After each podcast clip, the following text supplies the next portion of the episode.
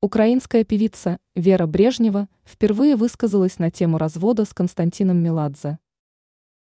Украинская певица Вера Брежнева впервые высказалась о своем разводе с продюсером Константином Меладзе.